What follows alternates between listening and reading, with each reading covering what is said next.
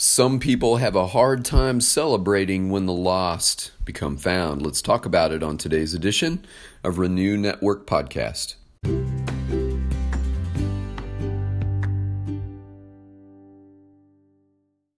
Good Friday morning, my friends. Today we are finishing up Luke chapter 15, and we're going to be reading the third part of the story about the lost son.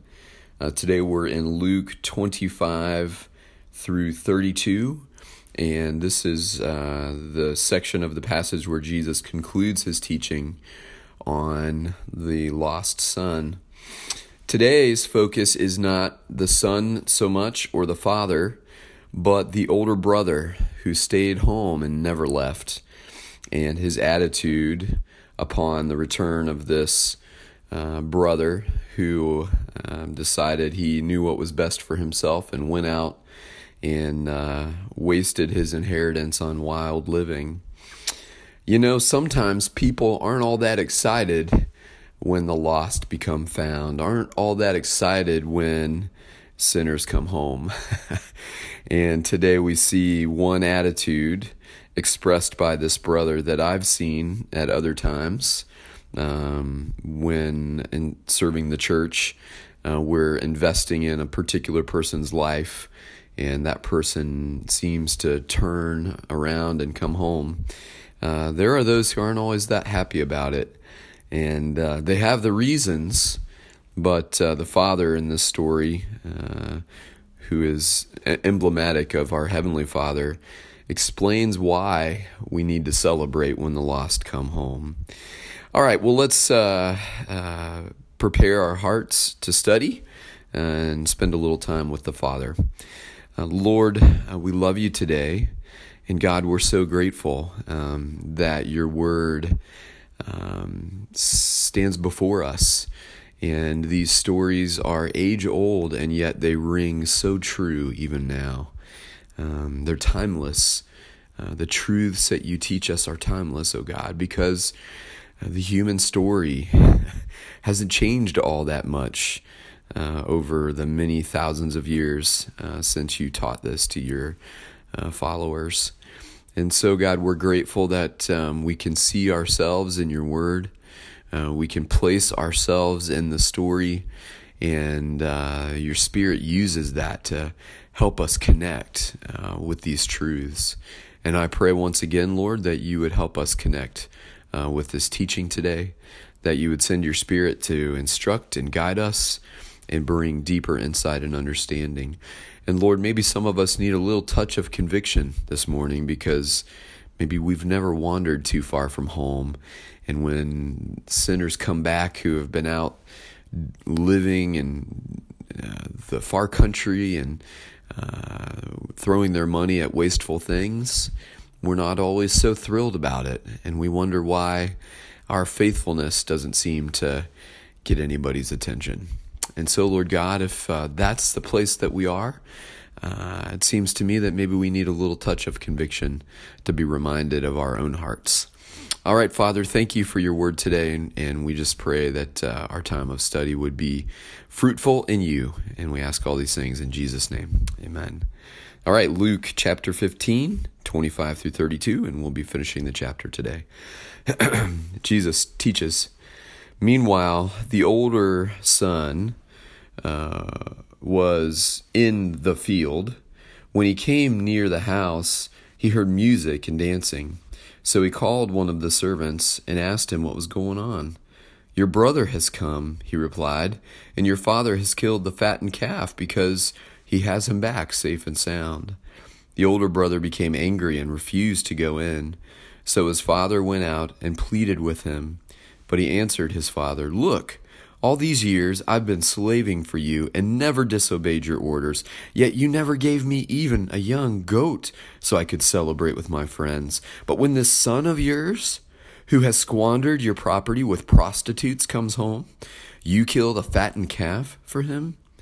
My son, the father said, you are always with me, and everything I have is yours. But we had to celebrate and be glad because this brother of yours was dead and is alive again. He was lost and is found. I don't know about you, um, but the older brother and uh, his argument with the father is something that I've seen and heard many times before. And it's an attitude that's understandable on a certain level, isn't it? The older son's out toiling in the field, doing his work, and all of a sudden he notices a commotion coming from the main house. And so he kind of makes his way over there and he uh, hears this music and dancing. And so he gets the attention of one of the household servants and says, Hey, what's going on at the big house? And uh, the servant says, Your brother has come back home, and your father is beyond joyful. And he decided to throw a party in his honor because he's back safe and sound. The older brother begins to boil inside with anger. He's thinking about all of his many days of toil and faithful service to his father. He's never once thought of squandering his father's wealth on wild living. He's been faithful and true. He's been industrious. He's uh, up every day early, uh, to bed every night early. He's a hard worker. He's devoted to the farm, and he's never once done something that would go against the father and he's incensed. How could my dad throw a party for that rat? And what makes him so special? And so uh, he refused to go into the party to uh, welcome his brother home. And so the father comes out and pleads with him, Please come in. Your brother's home. We thought he was dead and gone, but he's alive and well. Can't you celebrate that your brother is still with us, that he's back home? And the older brother expresses his attitude. Hey, look, this is uncalled for. I have worked so hard for you all these years, and you've never offered even a silly goat so my friends and I could have a cookout. And you want me to come and celebrate this kid of yours who goes out and squanders all of your property on prostitutes and wild living? Thanks, but no thanks. And his father helps him see through a different lens the brother is responding in his anger and his frustration and his sense of uh, his mis- misguided sense of justice about his own faithfulness and his perception of his own faithfulness. But the father helps him see through his own eyes. The father says, My son, uh, you're always with me, and everything I have is yours. If you want to throw a party, throw a party. If you want to kill one of the farm animals to have a cookout, do it. I would never hold you back from that because it's all yours anyway. Uh, but he says, We have to celebrate the return of your brother. I thought he was dead and gone. I thought I'd never lay my eyes on him again. And here he is at our doorstep. What am I to do? Of course, I'm going to celebrate his return. And so he's trying to help his older son see uh, the joy that he has in his son, who he thought was dead, returning and coming home. Now, there will be enough time in the future to uh, mend fences and to, and to repair the damage of the broken trust. Um, but in this moment, it's time to celebrate. His father will have opportunities to mentor the younger son through what it means to begin to live a responsible life and to mentor him toward godliness and to help him understand what it means to be a part, a mature part of the family business. But right now, it's time for a party. when someone you thought was dead and gone winds up on your doorstep in one piece, safe and sound, you throw a party.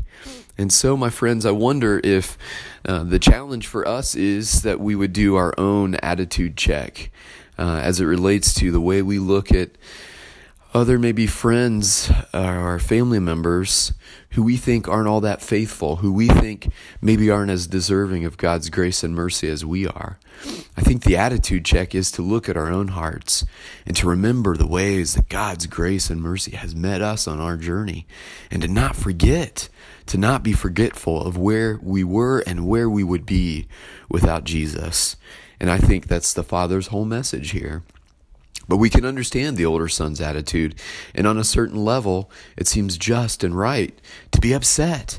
But through the Father's eyes, uh, we see that the Father is celebrating the Son being restored to life. He was dead and gone, and now he's alive again. And so uh, let's pray that the Lord will reveal any attitude in us that might keep us from celebrating a sinner's return to the fold of God. All right, my friends, have a great weekend. Thanks for spending some time with us today. And I pray that God will continue to bless you as you consider these words.